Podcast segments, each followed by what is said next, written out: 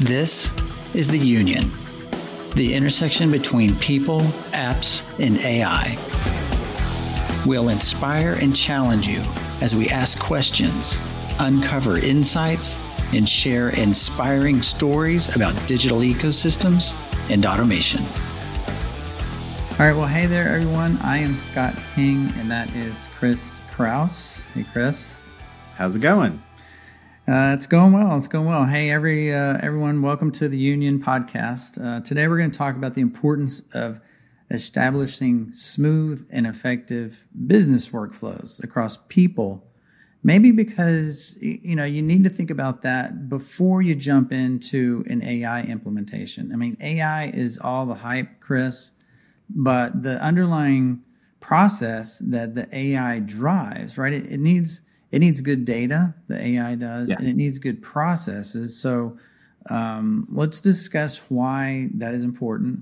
Because um, there may be opportunities where you can grab uh, some uh, some ROI on a process for um, human resources, for customers, for orders, for supply chain, what have you. Yeah. But I mean, you still need to have um, a repeatable you know workflow that people can pay attention to right? And like everyone has a standard operating procedure for everything. Let's talk about automating but, some of those. But they may change right? So the thing is ai is not a silver bullet. It should be part integrated into your process how you interact with systems and people.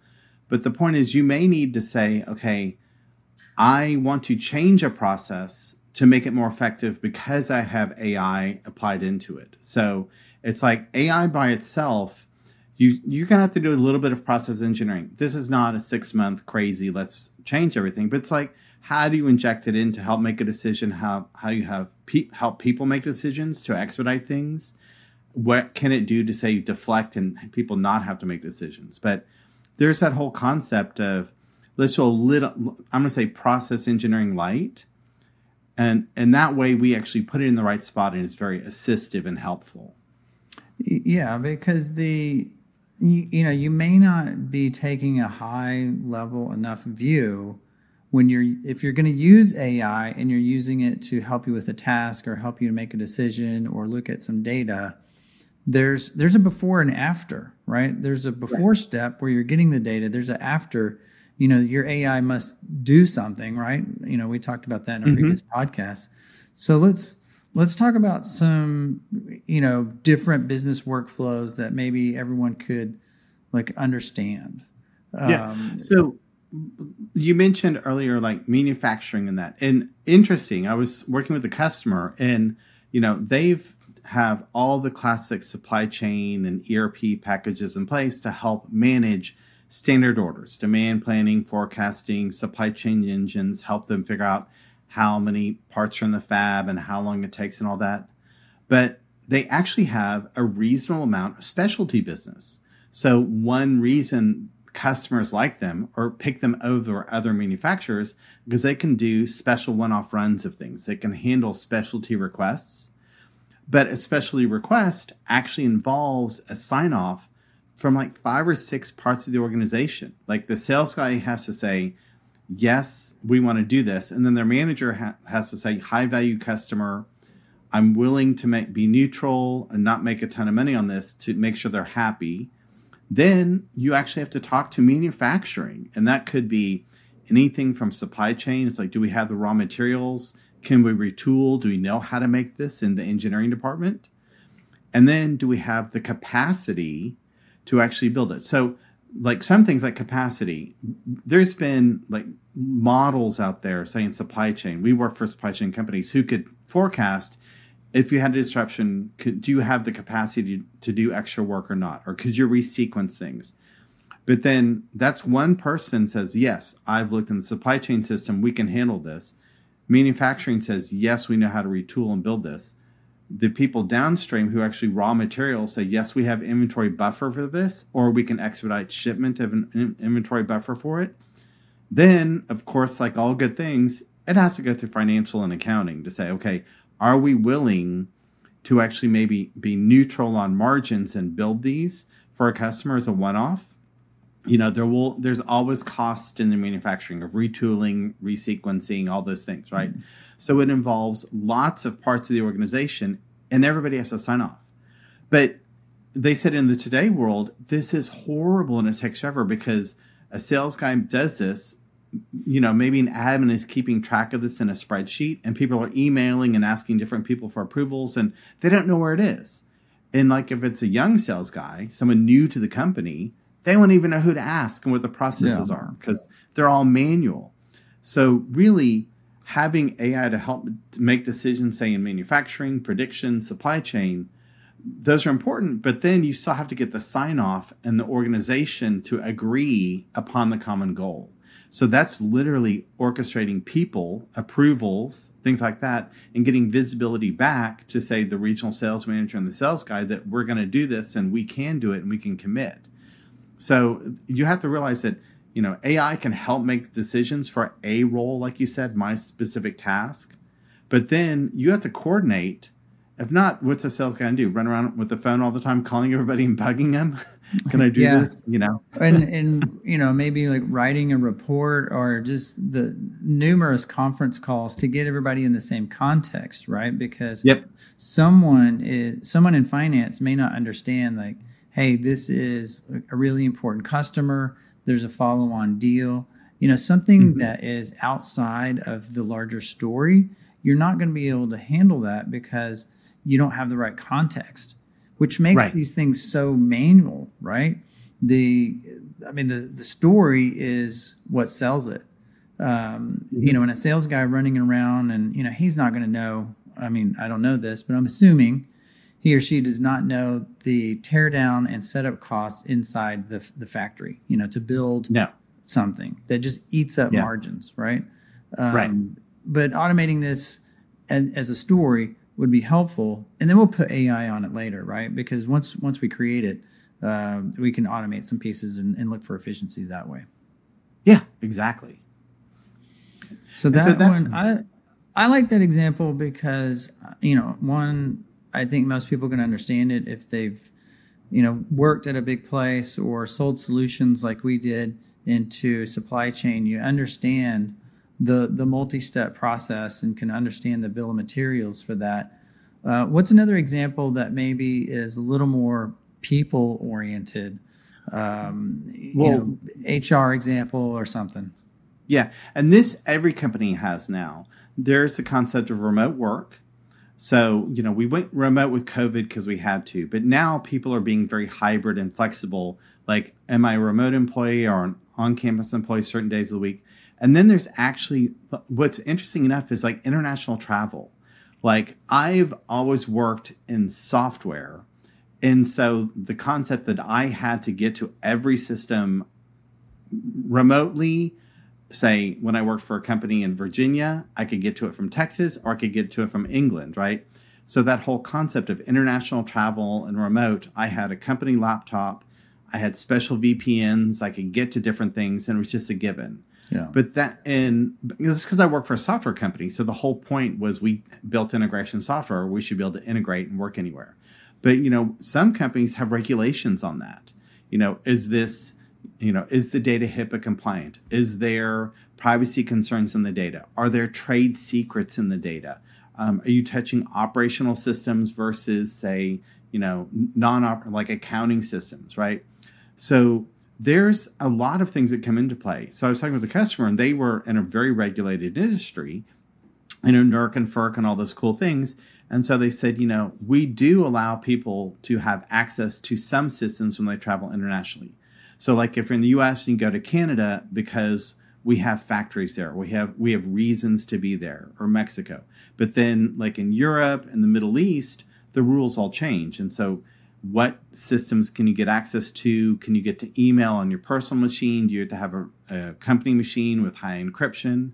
So it was actually all a manual process. Like you talked to your manager and said, you know, I'm going on this international business trip to Canada to work with suppliers. So they literally had to say, okay, you your normal work you no, normally have a laptop because you work remote or you work in the office every day we have to ask IT to issue a notebook and then IT needs to know where you're going to be and they need to know what type of software you should have access to, like operational systems or historical systems or you know sales data. And so it's actually an interesting problem, and because I've always worked in non-regulated industries, it was never an issue. But for these guys, what data did you access? Where you accessing it from was really a big thing, and not and not everybody had a notebook. Like in in software, we we were probably early adopters that everybody had a notebook computer. Some people still, like you and I, we work on de- we do work on desktops every day because it's got big screens and they're yeah, fast, well, right? Yeah, just because so I can see the screen. But uh, yeah, and so stands that. But it's I think it's an interesting concept because you think about those workflows. You approve it, your manager approves it. You know, HR may need to say, okay, when you talk to travel, we give you special health insurance here. We don't have health insurance for that country. You know, do you need special provisions there? IT may say, no, you need a special loaner laptop that we've ultra locked down and it's highly encrypted, and we have a GPS tracking device in it, things like that. So IT's involved, and then actually all the IT systems. Like these days, it, you know, some companies you can log into your email from any browser. Others, it's like this is not a company machine; you can't log in. Yeah, and the VPNs won't connect you if you're not on the continental US. Like the VPN is looking at where are you and will block things. So there's uh, IT provisions things and they turn them on and they turn them off. So you actually want a workflow that says turn on access, say for Scott to go to um, England for a week and he can have access to all of his marketing information while he's at a conference, but then turn it off on this date because he should be back in the US, right? So there's actually the wind up and then the wind down of all those things. And so, um, and it's people actually, uh, this isn't made up. People actually do this, right? It's actually important, like to be able to understand where your data is being accessed from and what systems they have access to.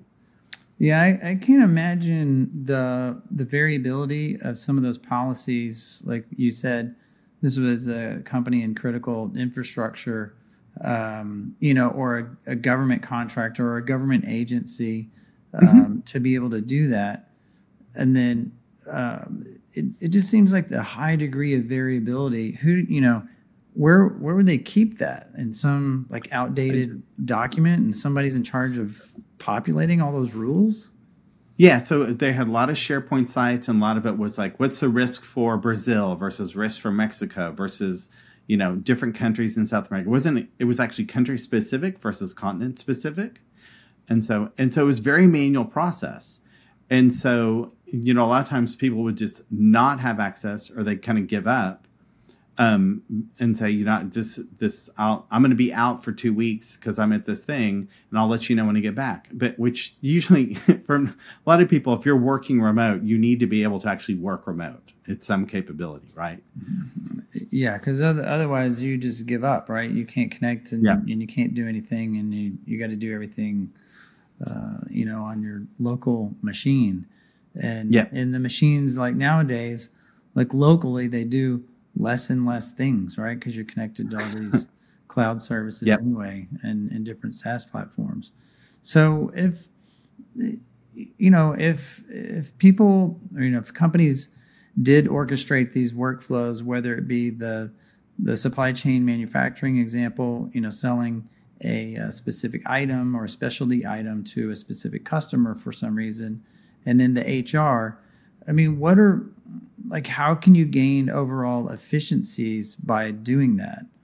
Um, is there, you know, is it documentation efficiency? Is it the fact that I can audit the process and create the story? Does it save me money? Does it save me time?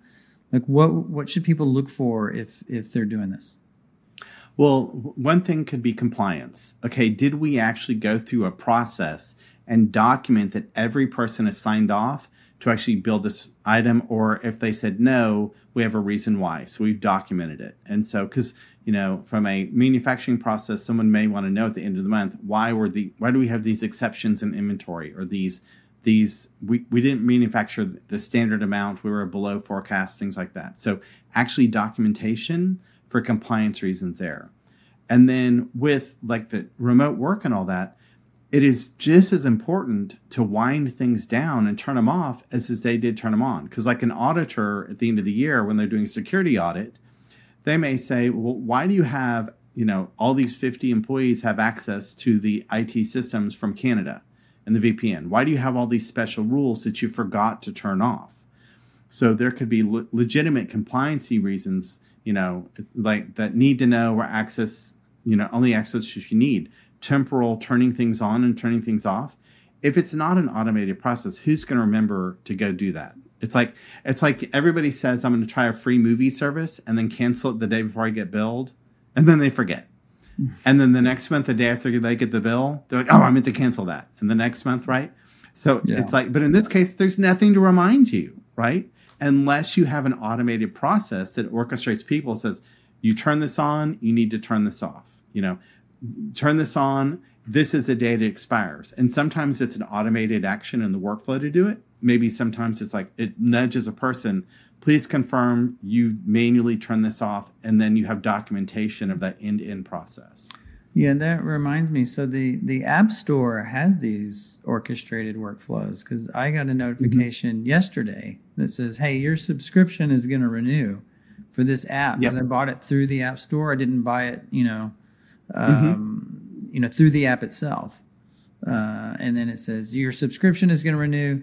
If you want to cancel, you better you better do it. Right? Yeah. I, I got that yesterday. I remembered it today. I'll forget it tomorrow. Um, yes. And, and so I'll end up paying for it. But uh, you know, some of the other from an outside of the cost perspective, right? Um, I mean, some of the other pitfalls in a situation like this could be time related Mm-hmm. You know, there's a delay in a certain number of steps. The the I think the real thing is all the time delays. It's normally like a yes. person, right? Right. I mean, it's never like a system. A system you ping it and it tells you an answer, but but all right. these you know workflows they have too many people depend you know too many steps are depending on the people like how do we get rid of that right, right. And, and, so that's where you get into like escalation because like if say it's the manufacturing thing and it's very spe- you need to do it quickly. Or maybe the travel request is under two weeks versus over two weeks. So if you're asking multiple people for approvals and they're on vacation you know maybe their out of office is turned on maybe it's not. So how do you know? The workflow has to then escalate to their managers uh, escalate to a secondary person for for approvals so things don't get stuck. Because that's what happens a lot of time. If you need five approvals are you going to get all five the next day? No, because people are busy doing other things. They need to be nudged. They can be out of office. So they need their managers need to have an automatic approval or escalation path.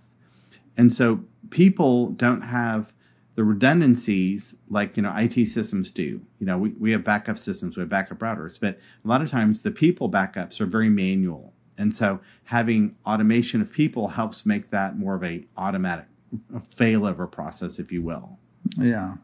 Yeah, the redundancy is the out of office message. You know, yeah. You, you, just mentioned going on vacation. Um, pretty soon, like you won't need those. Uh, yeah. If if because you're if you're inside a process and you need the next step, and you email a person and they say that they're out of office, you um, you know it immediately tells you you got to contact somebody else.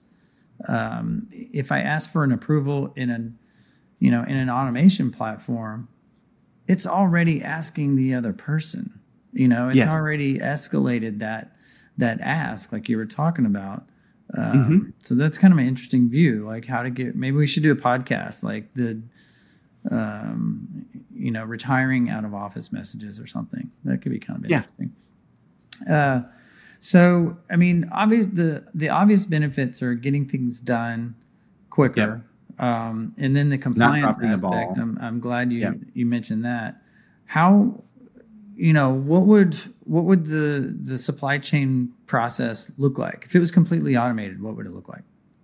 Yeah, so the things that we could get out of systems automatically, like forecasting systems and all the machine learning to do forecasting, say, instead of someone manually looking it up, it could say, yes, we have capacity to build this. You know, we can do the tear up and tear down Engineers usually still need to sign off on a specialty product, but so you know they can do their sign offs there. And then from an accounting perspective, if they're given all the information on the front end that says all these people can do it and we can be revenue neutral or not based on what manufacturing has told us, it'll make their decisions faster, right? And so it is about getting that velocity up and not dropping the ball and saying, "Oh, did we not get this done? You know, what's the status of this?" There's none of those running around getting statuses in that. So we can actually use AI to help people make the decisions. Sometimes AI can make the decision, and then that tells us, "Okay, this is what we predicted." Well, do you want do you agree? Continue, so we can actually help do some of the back end work. I mean, that makes sense. You know, when you mention the AI and the AI, you know, a prerequisite is good data and good processes. Um, mm-hmm. You know, it could it could learn across all these different situations, depending on you know when the order comes in. I mean, there's a hundred scenarios that we could walk through. Yep. Um, and then the the the international travel one, I think would be the same, but you would still have to maintain some type of rules for uh, safe travel, right? Like it's yeah. uh, because the the different areas of the world um, you know, I wouldn't want to go to Russia or Ukraine right now, but right. Um, but previously, um, that was less of a of a risk, right? So you yeah. still have to have some type of um, you know rules based you know risk management travel, yeah. or you know how would mm-hmm. how would that work especially with vpn access right i don't i don't yeah. want to log into anything from some parts of the country or some parts of the world yeah, exactly. And so that help that orchestration there, because it happened when we were at a uh, big company, like when you're in um, Brazil and that you had you had special policies in place for approved hotels, approved car services, you know, and they the hotel was always right across the street from the office, so that minimized risk and all those things. So there's risk management that the HR systems have and tra- travel systems have, and then there's IT risk of how sensitive is the data you're taking with you? Can you take it on the machine or not? Do you VPN in and all those things? And so there's there's a lot of risk management that's actually you can orchestrate away and help AI with those things because AI can you know scan like the internet quickly for the latest threats. It can yeah. you can have calls to the State Department to say what are because they give you um, code num, code names red, yellow, green for countries and travel and things like that. So that all those things can be brought together to actually make that process faster and you spend less human time figuring out and then it's very consistent and how you do the the approvals or not okay okay uh, reduce human time right i mean we need to we yep. need to be doing more important things anyway uh, yes. than chasing people down um, all right, so I appreciate it, Chris. I like those examples. If if you were going to sum up, you know, what we talked about today, what what should what should people do based on kind of the this orchestrating people, you know, processes across people? So I think the first thing we talked about is say you want to you want to you want to make a process better. Sometimes it's document the current state and figure out what are the incremental things we can make it better. Sometimes it's applying AI and ML with decisions. Sometimes it's getting access to systems and processes. Sometimes it's, you know, how can we orchestrate people so they're not the the, the long pole of a decision or something, but bringing those together. And it's it doesn't mean you have to do a six month, you know, long analysis. It's like no, literally look at a process that goes across multiple steps in the organization past your desktop. Like you mentioned, data comes from somewhere. What you do goes to the next place based on your task and figure out what are the incremental changes you can make to make it more efficient. You don't have to re engineer the entire company. Just look at what are the two steps above and below your process and then make those better. Yeah, super, super. All right. Well, thanks, Chris. And thanks, everyone, for listening. Uh, please tune in, subscribe to the Union Podcast, and, and, catch all of our automation and AI content. And uh, appreciate everybody's time. Until next time, thanks, Riz. Bye. Thanks. Thanks for listening to The Union. I hope it was insightful and caused you to think about how you can influence technical advancements at your company. Please subscribe to the Union podcast series on your favorite podcast player to listen to past and future episodes. If you have a question for any of us or have a suggestion for the show, please email me at scott at kristasoft.com. Thanks for listening.